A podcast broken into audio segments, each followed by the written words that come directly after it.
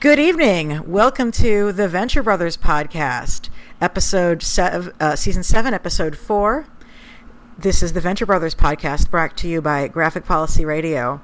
Love the Venture Brothers cartoon, but afraid of missing the plethora of historical references and layers of meaning behind each episode? Join pop culture and history experts Elana Levin, that's me, and Steven Attewell, that's him, uh, for our podcast examining each episode of the hit Adult Swim show. Definitely be calling on Steven's experiment experience as a professor in New York University. Uh, quite a deal, big, quite a lot for this episode, I imagine. Um, through this podcast, this season seven, episode four, the high cost of loathing. Ah. I wanted to start off by talking a little bit about the subject of the title. It's a riff off the Sandman graphic novel spin-off um, Death, the High Cost of Living, which I feel like is one of the most everyone in the 90s Reddit moments of uh, pop culture from like indie, sort of, I don't know, Indie uh, comics, alt- yeah. indie comics, alternative culture stuff. Yeah, I mean, as like a, alt comic is uh, like alternative comics is actually a little bit more descriptive since you know Vertigo is owned in whole Owned cloth by DC. by DC, so yeah, yeah. Was not independent. You could certainly buy it at any store, including the Barnes and Noble, in which the copy that I borrowed surely had been purchased in the first place. Right. Um, Um, but I- yeah, And it's also just a reference in general to the high cost of living, because it's tied to a whole bunch of different plot elements that we'll discuss uh, later in the episode. and hey, if you haven't read Death: The High Cost of Living by this time, you you should. It's still good. I think it holds up. Last I looked at it. Yeah, it's pretty good. I mean, all of Sandman, I think, is pretty good. You know, there's some elements that hit that Not aged well. as- yeah, Yeah. 90s, but Good. so we start this episode with uh, an interesting sequence. Um, I, I didn't notice that it said two months later, um, and you know, it, it was just me noticing that they do a lot of interesting like time stuff this season. Like rather than having sort of discrete, uh, ep- you know, sort of like slice of life episodes or you know sequential stuff. It's a lot of sort of skipping back and forth. Um, so here we see the Monarchs uh, crew attacking a venture industry ship um, in a sort of like smoothly coordinated military assault that was reminiscent vaguely of America, Captain America, Winter Soldier, and under or Under Siege. I wasn't sure. I think it reminded me of Under Siege as well, although I've only seen Under Siege 2. um, Right. But but yeah, I think the Captain America one in particular, like there's something about the way it was shot. I wouldn't be surprised if that yeah, was a and, direct and reference. the the like you know hench uh, you know guards getting taken out one by one uh, without a chance to to say anything. That's very much like that opening tracking shot. Mm-hmm. Um, so one of the things that sort of immediately caught my attention is that both the monarch and his henchmen, including uh, 21, have a lot of new tech. Like 21's like Wolverine claw is a lightsaber that actually functions. They're all wearing snazzy black uniforms, and uh, as you point out, yeah, it looks a lot like the Death's Head panoply outfit that the Monarch wore. except it actually works. Yeah, except it actually works. I think it was season two, the episode where he where he actually goes and slaughters all of the Hank and Dean clones. Um, he sort of envisions he actually wears this ridiculous immobile getup, and there's even a playset manufactured of his Death's Head panoply, and he's definitely wearing uh, a a functioning version of that in his fantasy. Um, and I also noticed that um, one of the things that his his uh, fancy new suit can do is it has like a version of what I think is the Captain America logo plastic wrap thing from uh, Superman Two. Because one of the venture guards gets stuck to a, uh, a shipping container. Um, and then sort of like vacuum sealed uh, with a Monarch logo. Oh, I didn't know that was a thing. Um, okay, cool. Yeah, so they bust on open a crate of J watches, which are clearly eye watches Owned Um, by Venture Industries. Right, because, you know, in this universe, Jonas Venture Jr. is effectively Steve Jobs. Like he created the J phone, he created the J Watt, you know, so on and so forth.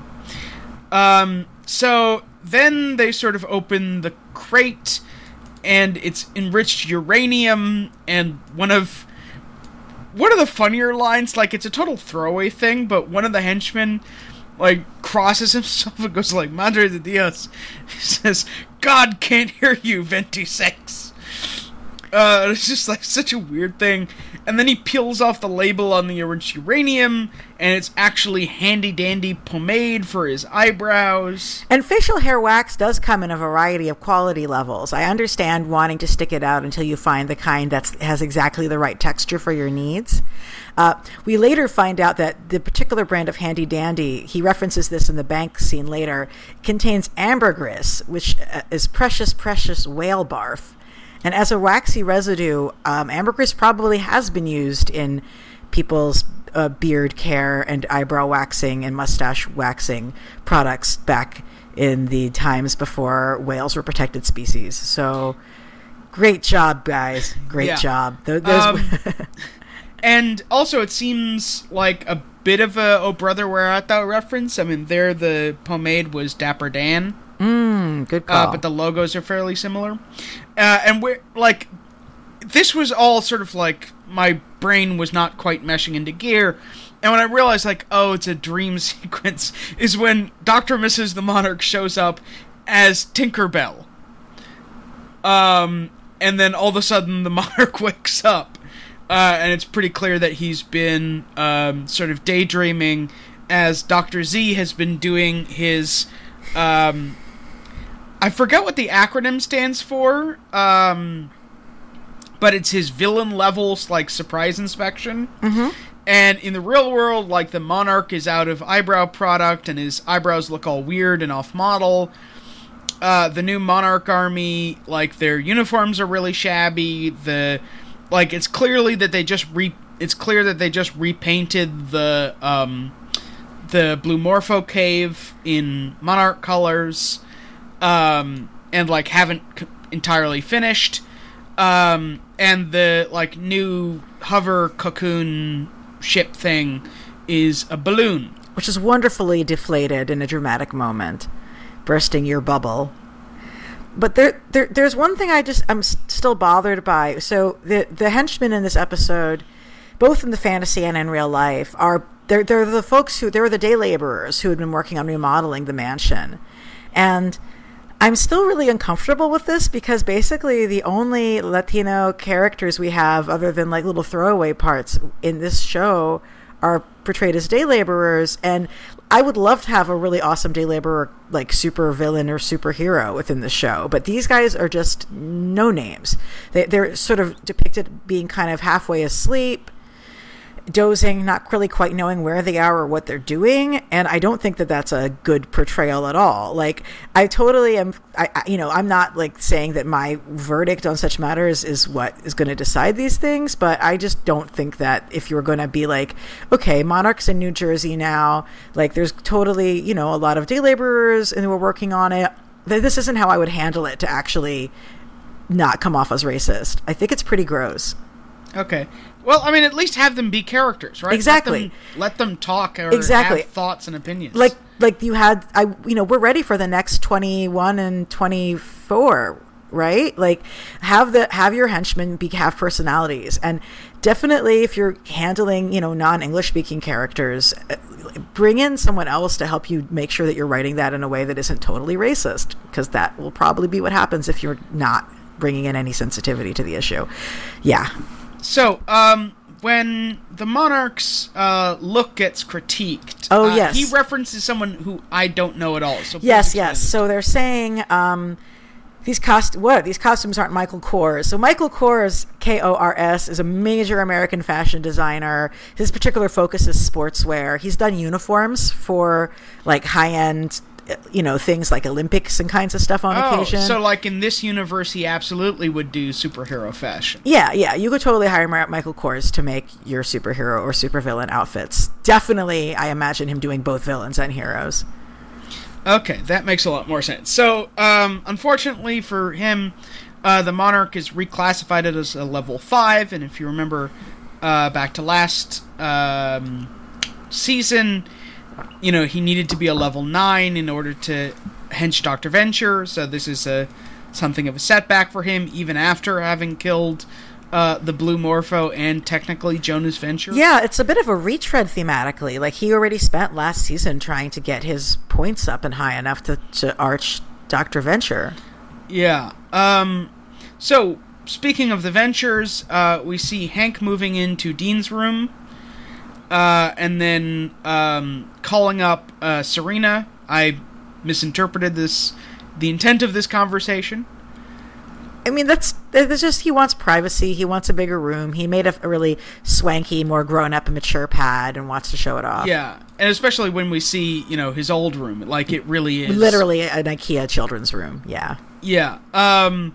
So uh, Serena can't come over because she's uh, up at quote unquote Stuyvesant University, which is Columbia University. Like she's on the main quad uh, when uh, Brock drops Dean off for school. Um, he's yeah, he's like cutting donuts on the quad, which I know is like a trope from college movies, from like '80s college movies. I I can't say specifically which, but it's like a thing that they do to establish who are the dominant bad boys. Please Right. excuse me while I vomit. Although it's it's slightly strange because um, in reality, uh, that's like cobblestone and asphalt. It's there's no lawn where he is. Oh yeah. Um, and one of the things that I thought, like, my mind immediately went to is, wait a second, what is that statue doing there? Someone's replaced the sundial that should be in front of Low Library. And, Clearly, it was replaced by a supervillain. Well, or a statue of, of Peter Stuyvesant, and, you know, the two are not that different. Um, Stuyvesant was um, technically the first mayor of New York City, I guess you could call him. Um, he was the, the Dutch general director of the New Netherlands. Uh, he's sort of famous. Um, you know, you learn about him when you're a kid in New York City schools because he had one um, uh, uh, peg leg. Um, he built the wall that Wall Street is named after. He built the canal that Broad Street is named after, or Broadway is named after. Um, but on the other hand, like he was kind of an asshole. Like everyone hated him. Uh, he opposed religious toleration. Um, he, you know, like stubbornly tried to hold the city against uh, the British, even when they were like outnumbered and starving. Um, and just like you know, seems to have been like a just grouch. Uh, anyway, so in, in the Venture universe, uh, the sundial in front of Low Library is uh, a statue of Peter Stuyvesant. Uh, the other thing that I thought was really funny about this is that, like, Brock's moment of rebellion, there's an actual, like, private street that connects Broadway and Amsterdam at 116th. So, like, as long as you get the nod from the security guard at, like, the booth at either end, like, you can totally drive just straight through. So it was just like a, a weird moment of sanctioned rebellion. Um, we then go to uh, Dean's uh, future dorm room, where the Brown Widow is doing something medical with his spinneret. Yeah, he's got to get it cleaned out. Um, and as he's doing that, we see uh, his side of the dorm room. Uh, he's got a Stuyvesant poster, which is clearly Hamilton. So in in this universe, the Hamilton musical uh, by Lin Manuel Miranda was about Stuyvesant. Um, there's a poster um, ti uh, titled "Rings." Yeah, I think it's a Lord of the Rings thing. Yeah, my guess is that someone did a Lord of the like in this universe, someone did a Lord of the Rings musical called Rings. Right. Because like as they established last season, no, no, sorry, two seasons ago, um, the Brown Widow is like a major Broadway fan and like wants to be on Broadway. That makes sense. Um, we see a prog rock poster. Uh, we see a poster for Treasures of the Onibozo, which I think is kind of a reference to like the ubiquitous dorm poster of King Tut's uh, mask. Um, although I want to say that we've heard that like Oni Bozo referenced before, like that the ghosts who were haunting Venture um, uh, Venture Towers wanted the mask back. Um, Oh yeah, that could have been one of those cultures. There's also a nice big Guggenheim Museum, which is real, and you guys should visit it. Yeah, it, I, mostly real.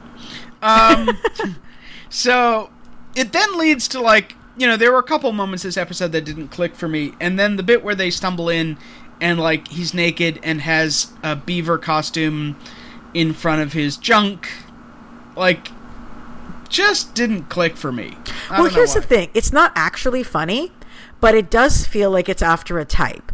Like there's this kind of like college hijinks movie. Yeah, yeah. That like- that's totally straight out of. And very, we don't like- like, that movie because that movie is dumb, but that's what that's a send up of. Yeah, I was gonna say like in retrospect, it does feel kind of American Pie esque.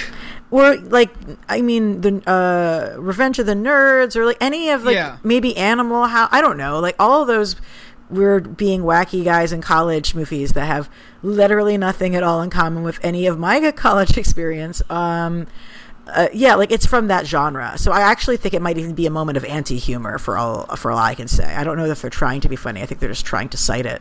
Okay, uh, that's fair enough. So, um, the main thing is that Dean's pissed off that his like everyone's pissed off at their family in this episode. Yep. So Dean's pissed off that his family wasn't there. Uh, that Hank's only interested in getting his room. That Rusty is uh, signing him up for science classes against his will, and he doesn't want to do that. It's so I really love that Dean is in.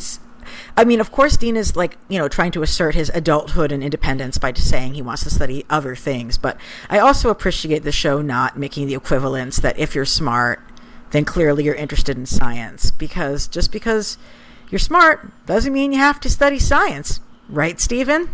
Well, yeah. Um, speaking as a uh, professor of the humanities and social sciences, yeah. And people's parents try to bully them out of it, and yet here, here are you and I, you know, with em- em- employed and uh, adults, and, semi-employed. you know, I, I, oh, I would uh, perhaps over overemployed, but um, I think that uh, yeah, a lot of people's parents are dictating what courses they should take in ways that are very short-sighted.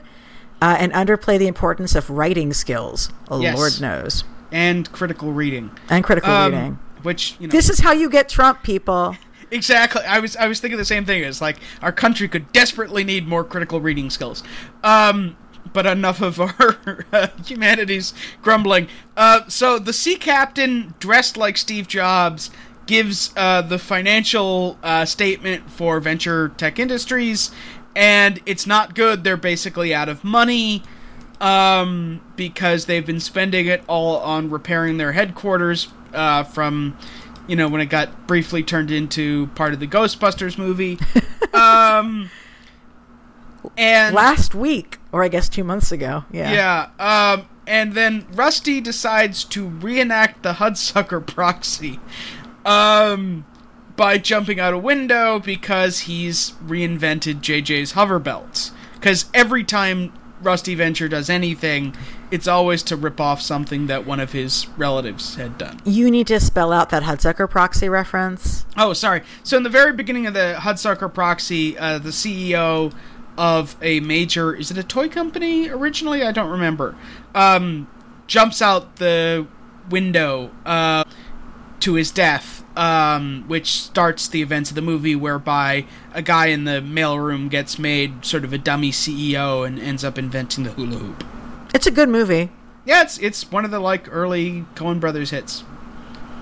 Uh, I I really enjoyed like the win- the win- the way the window glass cutting him up is revealed is this wonderful horror take. Like he's sitting there laughing, and then the scratches on his face emerge, and then blood comes out, and it's grotesque and it's scary and gross. I loved it. Yeah, and Then the body uh, goes limp and he floats out. It's the most disturbing thing. and it's really kind of like what the Venture Brothers as a show does best is like think through the rational implications of like bits from pop culture. It's like, yeah, you know, the thing about like unless you open the window first, like all of those windows are really strong glass because birds fly into them all the time. Yeah. You're gonna like. I'm surprised that he just didn't pancake on the window inside. But yeah, um, and um. Plot relevantly, a giant shard of glass has pierced his femoral artery. He's very lucky he's not dead. Yep. Um, so meanwhile, um, speaking of financial difficulties, uh, see all the themes come together. Come together. Yeah, uh, the monarch and uh, Gary slash twenty one go to take out a bank loan to uh, basically get a new hover cocoon so they can up their uh, uh, arch rating. Um, now, we both got stumped on what this bank was a reference to because it is a very movie looking bank. And I was thinking, like, is it possible it's the bank from The Mask? Oh wow.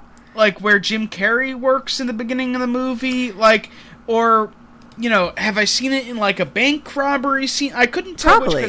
I it's mean- like all of these like desks out Mm-hmm. in um like an open plan. You know, they've got the sort of green lampshade stuff going on. It's all very sort of like dark wood tones and leather. Well, they have the two color marble, which is heinous actually, but is it is a thing. I was like, this is referencing a particular architectural style, even um, to have the red marble and the gray marble in the same inlay, which is more expensive and looks really tacky generally.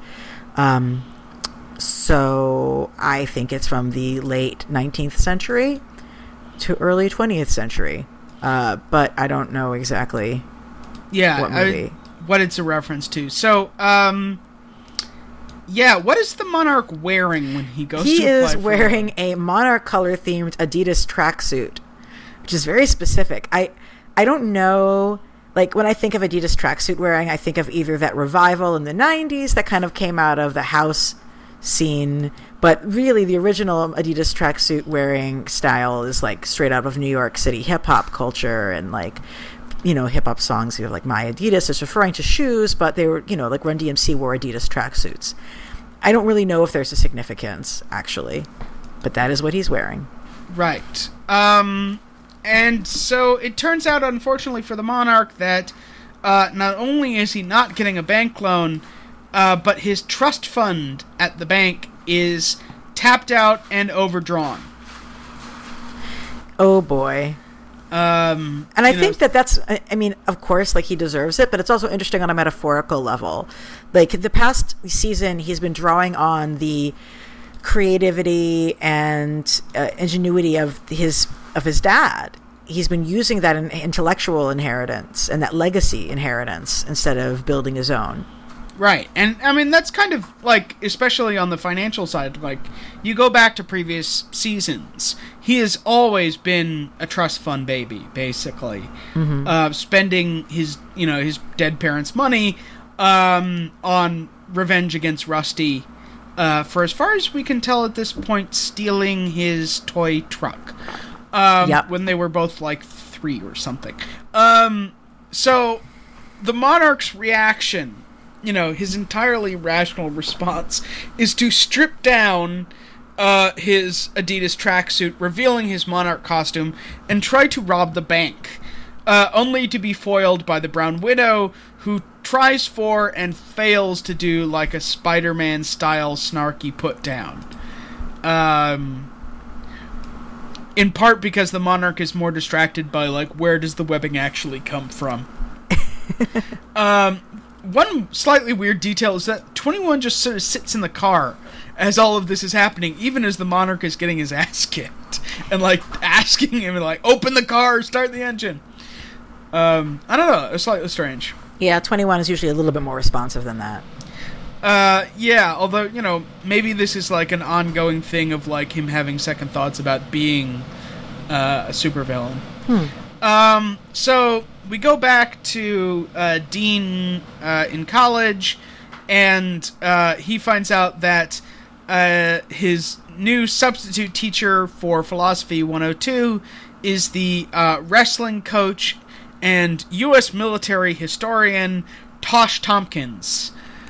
which I love the name because that's definitely a reference to Spider Man. I'm sorry, Peter Parker's bully, Flash Thompson, who also was Spider Man's biggest fan. I the whole plot line between Peter Parker and Flash Thompson is one of my favorite, like Silver through Bronze Age comics interrelationship character lines. So I always appreciate seeing that acknowledged. Um, but uh, that's another story about it. It's really, really pretty realistic and true to life. Anyhow, Yeah. um, And we've seen Tosh Tompkins actually in in previous seasons. we uh, have bullying, because uh, well, bullying, I'm- bullying, Spi- yes, bullying Spider-Man. Sorry, bullying Brown Widow. I'm sorry, bullying the Brown Widow's human. What's his on. name when he's not? Brown Widow, Venture Brothers. His name is uh, Jared something. Jared I- something, we don't yeah. know the last name. Well, it really should be alliterative, and if it isn't, I demand my money back. Uh, Um, Jared but yeah, Johnson. Sure. So yeah, he's already been established as being that. I mean, that particular kind of bully, and they make joke. He, he, he when he comes in late, he says, "Hey Bjorn Borg, you're late," which is he's wearing that tennis style headband, which Bjorn Borg made famous. Ah, um, and his Tennis response, player Bjorn Borg, I right, should say. and his response to uh, being a substitute teacher, uh, like many substitute teachers, uh, is to put in a videotape instead of trying to actually learn enough to do your job. Uh, speaking as as someone who once taught um, the history of Islam with absolutely no preparation on the history of Islam, uh, anyone who can't read a chapter ahead of their students uh, is just not putting in the effort. Uh, especially if you put in Zack Snyder's 300, which is a terrible source for anything about Plato's Republic. and about U.S., it's terrible if your expertise is on, even if his ex- expertise is on U.S. military history, which we'll say why later. You should still know that Zack Snyder's 300 is not even an accurate portrayal of military history. Right. It's really super racist. Don't watch it. Also, too. it's bad. The riff tracks is pretty entertaining, though. You'll understand the significance of the line, give him some haggis and tell him I'll be right there. Yeah, pretty much the only good thing about that movie is the Raining Men um, uh, YouTube Oh, music video, which is great. Um, anyway, uh, so uh, as Dean is coming out of class, uh, he runs into Serena. They are standing, like, literally at the doors of the philosophy building on Columbia's campus, complete with a copy of Rodin's Thinker, which I always thought was, like, one of the most on the nose um, uh, public art decisions ever. It's like, yes, we get it, philosophy. Uh, meanwhile, um, Rusty is in hospital. Um, Brock and Hatred spar over who should be bodyguarding him. And meanwhile, the, they have one of my favorite jump cuts, which is Hatred is left helper in charge of the front desk, and they cut to helper like losing his mind, pointing a gun at everyone. Yeah, he's just panicking, like, there, there, there, ah! Um, yeah. So uh, Rusty wakes up, and he only cares about what Dean's doing. Uh, Hank comes in with proposals to like remodel his room, and he cuts Hank off financially because Hank won't go to college. Um, again, the theme of the episode.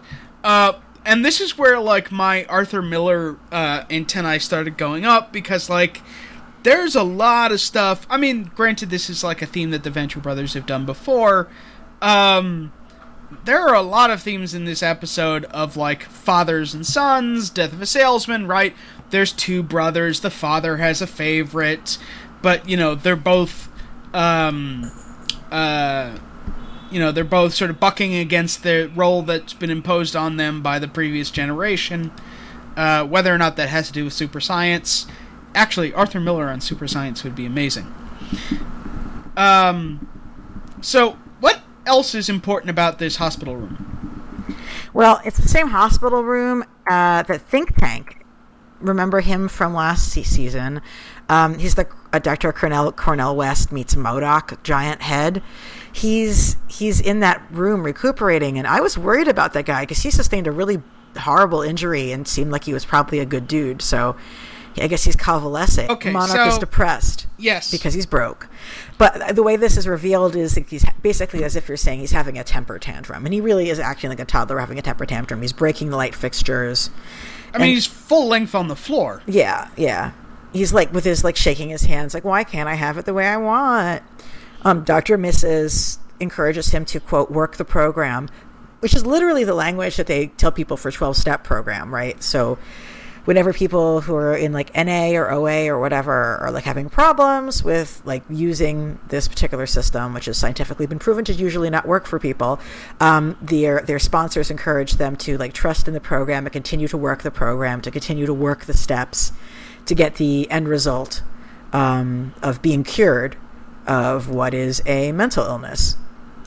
Yeah. Um. And uh, speaking of like weird mental health strategies, um, Doctor Mrs. the Monarch uses a a very strained butterfly metaphor to get uh, the monarch to buck up, which you know kind of works because he doesn't really know anything about butterflies, any as is well established. Um, but it's also freaky because apparently the the monarch butterfly in uh, lucite on his desk is his. I guess you'd have to call it his foster mom, Yeah. which is just freaky. Well, you know, like if your mom is a butterfly and she just drops dead, like I think that's probably the proper way to memorialize her body. I mean, you know, sure. Like I know some people keep, uh, you know, ashes in an urn on the, on the mantelpiece, but like normally you don't have their corpse in clear plastic. I know. As as a, as a fellow Jewish person, I find the public display of dead bodies very uncomfortable. Right. Um. Anyway, so we then go to, and this is one of my favorite new ideas of the episode: the Dean of Sciences, Doctor von Helping. Uh, which a joke on Doctor von Helsing, uh, who is a total Carl Sagan lookalike. I know they talk about um, Paul Atreides later on, but like the the like high neck turtleneck, Yeah. um, the long 70s hair. Um, anyway, so he and uh, Dean sort of bond over sort of the the way that the super science world can sort of pull you in, that it has its own like kind of gravity. Um, I thought they might go for a full Al Pacino. You know, they're every time I think I'm getting out, they pull me back in. Uh, but no. Um, Dr. Von Helping sort of argues for the, the, good that science can do. Um, and Dean agrees to try one science class and picks botany as the least super sciencey imaginable. Surely they've heard of the works of Dr. Pamela Isley, PhD, or are they just going to continue to underplay the contributions of women in the sciences? Uh, quite possibly. Um, my thought was, you know, given that this again Columbia University, I mean, physics for poets, right? It's right there. Oh, is No. that what is that? Uh, I mean, physics for poets is basically the like token. I'm not even sure if it exists anymore because they redid the science core curriculum at Columbia a couple years ago.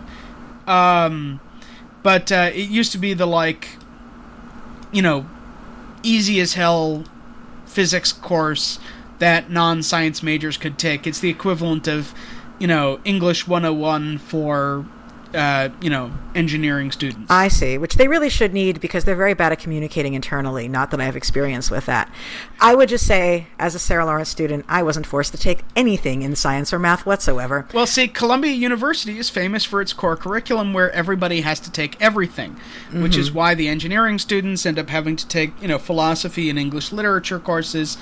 Uh, I managed to get through the sciences through anthropology and psychology. That's is- not science. I, I did. I took both of the. I took both of those things. That's not science. Hey, take it, take it up with the, take it up with the deans, not me. I Good just, God! Had I I, only known, I, and moved on. had I only known I could have gotten through that way, I would have applied. I would have never gotten in. Uh, but yeah, Dr. Sorry to explain. Dr. Pamela Isley, that's Poison Ivy from the DC Comics world. I noticed the wonderful "Take Whales, Not Bombs" sign up on his wall. I, I, I had to rewind and look at it a few times. It's, it's it's a nuclear bomb that's entering the ocean. I I might not be quite reading what the words are, but there's some image of a nuclear bomb in the ocean and whales around it. I is wasn't it sure. test? Test whales test not whales, bombs? not bombs. Maybe. I mean, that doesn't make any more sense, but it's at least a political slogan that refers Yeah. to an actual issue. well, I thought maybe the whale. Maybe the whale is wide whale. Maybe it's anti-wide whale or something. I don't know. Um. Anyway, so uh, Hank, uh, his new plan uh, to deal with his money issues now that he's uh, officially cut off is uh, to basically turn his room into an Airbnb. Although, being Hank, he decides to invent his own um, crowdsourced um, realtor uh, slash hotelier, Airbnb. Brought to you by Hanko. Yeah, uh, you know, Airbnb is a huge issue that's a problem in cities all over America, probably all over the world. The, you know, the challenge that we have in New York is that Airbnb, you know, it, it sounds like it's going to just be individual people lend, lending rooms out to other folks in order to offset the cost of their housing. But actually, a lot of it is illegal hotels. Um, people will there isn't, and you you've seen this. We've all been to buildings where you, your friend is staying, and you go in there, and it's literally nothing but Airbnb units in the apartment building. Uh, ShareBetter.org is a coalition of affordable housing organizations and unions, and they estimate that. Uh, 13,000 plus units in New York City are off the market during due to Airbnb. Like apartments that people could be renting are not actually rented to people. They're now illegal hotel rooms. Um, in fact, we saw that 75% of listings in black neighborhoods were had white hosts, basically. So it's either uh, gentrifi- gentrifiers renting out rooms rather than it being the story that they tried to tell in their TV spots of it being like, oh, actually black and brown families are renting out rooms so they can afford rent. Like, nope, it's actually white people doing it, and uh, corporations and stuff like that. So, yeah, check out sharebetter.org. I'm not saying you should never ever stay in Airbnb ever in your life. Like sometimes it's sometimes it happens, but you should at least get educated about the issues that it presents. Right, ethical cap uh, consumption under capitalism is impossible. But Exactly. you should at least try. At, at least understand the issue and just don't sign on to any bullshit petitions saying that Airbnb shouldn't be regulated because it needs to be for our safety. Um, fun also, the network that uh, the Wi Fi network is Rust for Life, reference to the Iggy Pop song Lust for Life, probably not a reference to the film about Van Gogh. Um, and the password is Kate Jackson Meow. Oh, there's the Kate Jackson reference. Okay. Yeah, she's a Charlie's. She's the brunette from Charlie's Angels. Aha. So that's Okay. not that's not Hank or Dean. That's uh, Dr. Rusty Venture, I think. Gotcha. Um, so Hank decides to take the money and stalk his girlfriend, who is busy with college. Yeah, and his harasser voice, where he's like, "Hey, baby," like he's doing a sort of like Latino street harasser voice. It's not okay. Like he, it doesn't sound like his Enrico Man- Enrico Matassa voice, and even that Ah. would be a little bit questionable. This seems like a different ethnic stereotype voice. The show really needs to get. A It's also just a really weird, like, why is that the the strategy that you? I mean, yeah. granted, she Hank should have is. hit him. I Like, mean, even- she's about to mace him. She's about to mace him, but after she found out it was Hank, she still should have hit him anyway, just from Yeah. shock. Yeah, and it's just you know also for doing you know a really bullshit thing. Anyway, There's You a know, I monarch think- butterfly in the flower bouquet. Did you see it? ah, I missed that. I don't know Um, why. But it it sort of sets up this whole thing that like you know Hank thinks that he's like taking the the cool, fun, easy route of not going to college, but the problem is everyone else has stuff in their life that they're doing, and he doesn't anymore. Um, and so you know, I think he's feeling kind of lonely and left out, uh, which you know. Okay, but you should still deal with it in a better way than this. Yeah, yeah. And I don't think that he, he has. He doesn't have to go to college. He he tried to work. He could try to get a different job. You know. Yeah, but like I, I mean, I I have I feel like the pizza delivery thing. You know, I don't know how much of like he wasn't trying to like go out and rent his own apartment on a pizza delivery guy's salary. Like, I think that was more a sort of a sop to to his dad. Um, I mean, it's just I I guess the thing is that like in in a show that's very much about people being stuck in the past or trying to move on. Uh, it seems like Dean is like thoroughly trying to move, as you said, like move forward, define himself. uh, whereas Hank wants to stay where he is, uh, and is having problems with that. So, yeah. meanwhile, uh, the Monarch uh, experiments with a new hair gel that's, I guess, more affordable and a little bit minty green. Yeah, it's just an overly like hair gel is glue. That's actually what hair gel is. Pomade is a wax-based product, so it's going to have a more flexible hold. And he does say that on the show. The the, write, the writers are aware of hair products. uh, and we get two great um, Dune references in a row. Yeah. Uh, one to uh, uh, Piter De Vries, um, who played one of the Mentats, uh, sort of supercomputer human people, uh, who had some crazy big eyebrows. in the book as well as in the movie. Yeah. And then they reference uh, Dr. Van Helping's very Paul Atreides looking hair, which is true. Yeah. So uh, Serena then shows up in Dean's botany class, uh, and they talk dads and super science. Yeah, he wanted her to go into uh, marine biology, and of course, no. But th- there's only two students in that course, though. Wouldn't that have been canceled? Um. uh, speaking as someone who absolutely doesn't have nine students in his course this semester, um, I don't know. I mean, the whole thing does seem a little bit fishy, in that also there's very few like undergraduate courses in the evening. Yeah, that's Uh, true. That is, it, it was pitch black out that late. Yeah. Yeah, especially like a botany uh, lab class, like because lab classes uh, tend to like run long, so they tend to be earlier in the day. Um.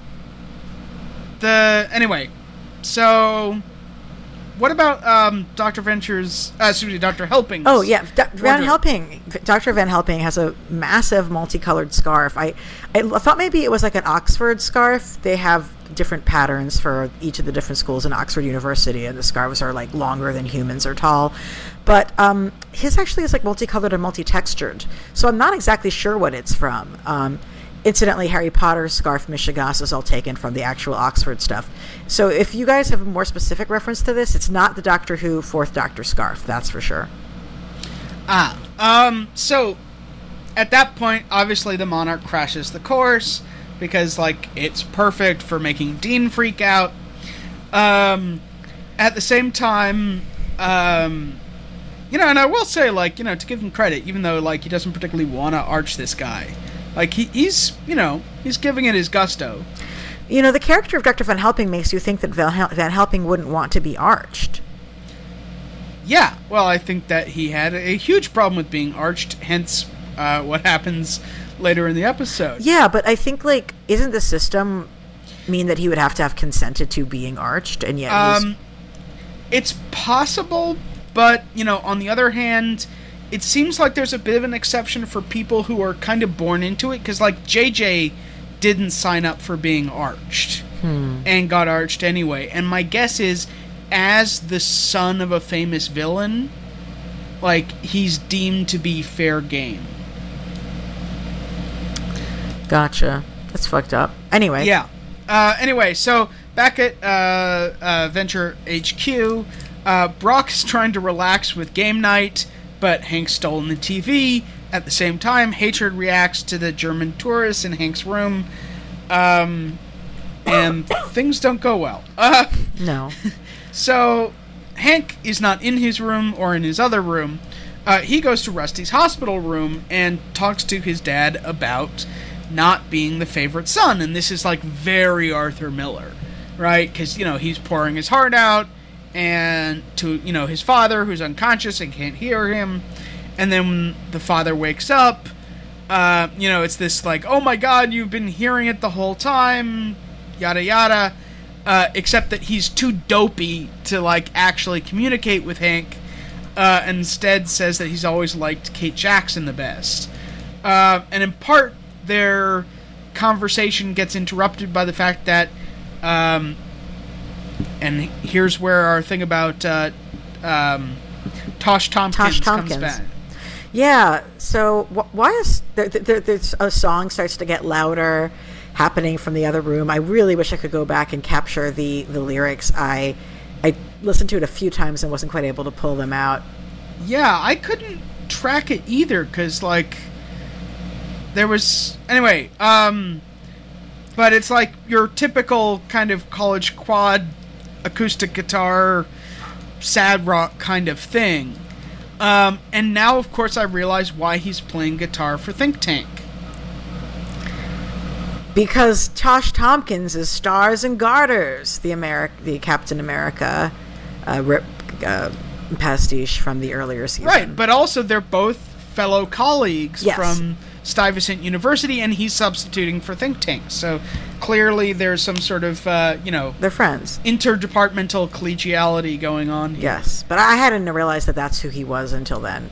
Yeah, neither did I. Um, so I was just like really confused about that, and then only when someone uh, I on the AV Club uh, comment threads uh, pointed out the identical haircuts, I was like, oh shit, that makes so much more sense.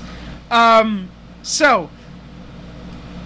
Meanwhile, uh, back at the arching, uh, the monarch and Gary both hit, hurt themselves hitting Dr. Van Hel- uh, helping because they didn't pay attention to the implications of the son of a metal man who then suffered 80% of burns. Sorry, uh, burns to 80% of his body is probably made of metal. Uh, and notably, like he's he's totally passive. He doesn't give a shit. Um, so they decide to uh, kidnap Serena. She could care less. Like she's been around, you know, uh, uh, you know, arches who are like level eight or nine. So fives don't really, you know, impress her. Uh, but this like totally flips out Doctor Von Helping, who bursts into flames, uh, revealing a metal man uh, underneath. underneath. Yeah, he's got like a his exterior, I guess, was wax, and it melts off in a very horrific image. Um, and I think his character design underneath is really interesting. Kind of looks like the Metal Men from DC Comics. Yeah, although the reference is, you know, also kind of close to Doctor Doom a little bit. Um, you know, I guess that has the black voidish eyes. well, also the sc- the sort of hideous scarring. He you know, had hideous suit. scarring. Sorry. He had hideous scarring. Well, Doctor Von Helping. The reason why he's metal is that his father did a super science experiment on him Oh, that caused it, yeah, no, you know, that's scarring over eighty percent. that of is his definitely. Doctor Van Doom. Then, yeah, Right. Yeah. Um, so Dean intervenes, um, you know, again, like being just thoroughly pissed off about the way that his life is getting railroaded. Um, the monarch gives him a somewhat hypocritical speech about privilege, given that, like, the monarch's been a trust fund baby all his life. Um, so Dean decides to write him a check for a million dollars to get him to go away. That's an interesting thing. Like the show hasn't really dealt with that before. Anybody trying to literally buy somebody off to go away. Yeah, it's also like the whole economics of the thing has been a little bit like how this system works has been a little bit confusing. Um, and here we sort of get a suggestion that like part of what pays supervillains to be supervillains is by stealing from their arches. That they just rip them It's off. It's a collection wholesale. racket.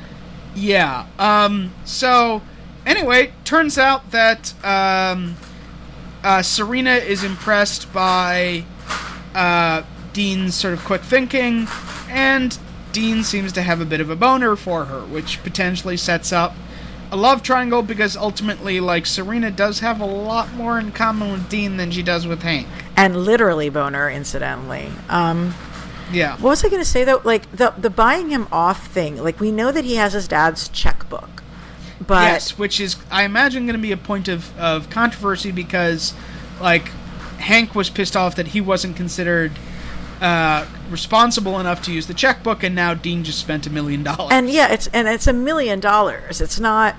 That's not an amount of money that you just give without having a prior conversation. So, I think paying off the monarch a million dollars to go the fuck away is a reasonable action to take. But you you discuss that with the other members of the family first. yeah, I certainly think it's going to come up again. Um, but we after the credits, we find out that it is enough to make the Monarch Arch of the Month, which makes me think that uh, a lot of uh, supervillains are not making much on a month-to-month basis. doesn't seem to be a very lucrative. lucrative. No. Um, and he gets a tin of his favorite uh, pomade from Doctor Z. Aw, heartwarming. Yeah. So, what did you think of this episode? I enjoyed it. Um, there was I, I I'm not like I mentioned before. I'm not super interested in a retread of uh, the monarch trying to climb the ladder yet again and have that be his only obstacle. I I don't know that that's necessarily what we're is in store for, but I really enjoyed the familial challenges. I really am interested in seeing the Venture Brothers dealing with the the col- college environment. Um, and I appreciated how rooted in the city the the show continues to be. Yeah, what about I you? mean, um, I like the Columbia University stuff, um, and you know, as we said, the like whole Hudsucker Proxy thing.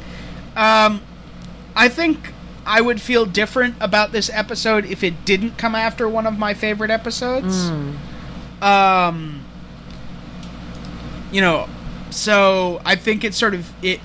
It suffers a little bit in comparison to Arrears in Science, but like it's a perfectly fine episode. You know what it felt like to me? I mean, I know that supposedly like we're getting ten episodes this season, yeah, um, wow. but like this felt very much like an episode one, like that they you know they'd fired their fireworks from the sort of the quote unquote finale episode last time. Yes, this is the beginning of episode seven. Because This is the new set- status quo. Exactly, Yeah. exactly. It's setting up the new status quo, the new conflicts, etc., which you have to do even though that's not the most exciting thing in the world. And, you know, hopefully I'll have an opportunity to go on at great length about the importance of the Flash Thompson Peter Parker relationship in the future. So there's always that. Um, well, thank you. I, I think that's all we have for today. Yep. So, for folks, um, remember this podcast is brought to you by Graphic Policy. We're on iTunes, SoundCloud, Stitcher, but mostly Blog Talk Radio and on iTunes. Our website is graphicpolicy.com. You can find me online. I'm Elana underscore Brooklyn. That's E L A N A underscore Brooklyn on Twitter. Just this past week, we um, I was just on the Wrong Reel podcast, which is a fabulous film podcast. Uh, I was there to talk about two of Fritz Lang's U.S. films. Um, one of them is was Fury. The other, which is basically like an anti-lynching suspense story starring Spencer Tracy. Um, it's incredibly political and really good movie. Uh, and then everybody's favorite uh, film noir, which is The Big Heat, also very rooted in politics, but um, very much a classic film noir. So if you want to hear me talk about two film noir type movies and the works of Fritz Lang in America, because I think he's one of the most underrated American directors, uh, check it out. So that's at Wrong Reel, W R O N G R E E L. Steven, where can folks find you? Uh, you can find me uh, on Twitter at Steven Attewell. Uh, you can find me on uh, Tumblr and WordPress at Race for the Iron Throne. You been a guest on anything lately? Uh, let me see. Have I been a guest on? I mean, this podcast. Uh, oh, also on Graphic Policy. Um, uh, I'm doing, uh, along with uh, my colleague Chris, an uh, issue by issue podcast about the brilliant graphic novel series or comic book series, The Wicked and the Divine, called The Gods Cast, which you should hopefully, sorry, also find on Graphic Policy and hopefully soon on iTunes as well. Yeah, it's a really great podcast. You guys should definitely check it out. I'm a huge fan of the series and the podcast. Well, thanks, you guys. Um, and then, so you and I will sign off by saying, "Go, Team, Venture, Brothers podcast." Okay, we're never getting this thing right, are we? I disagree.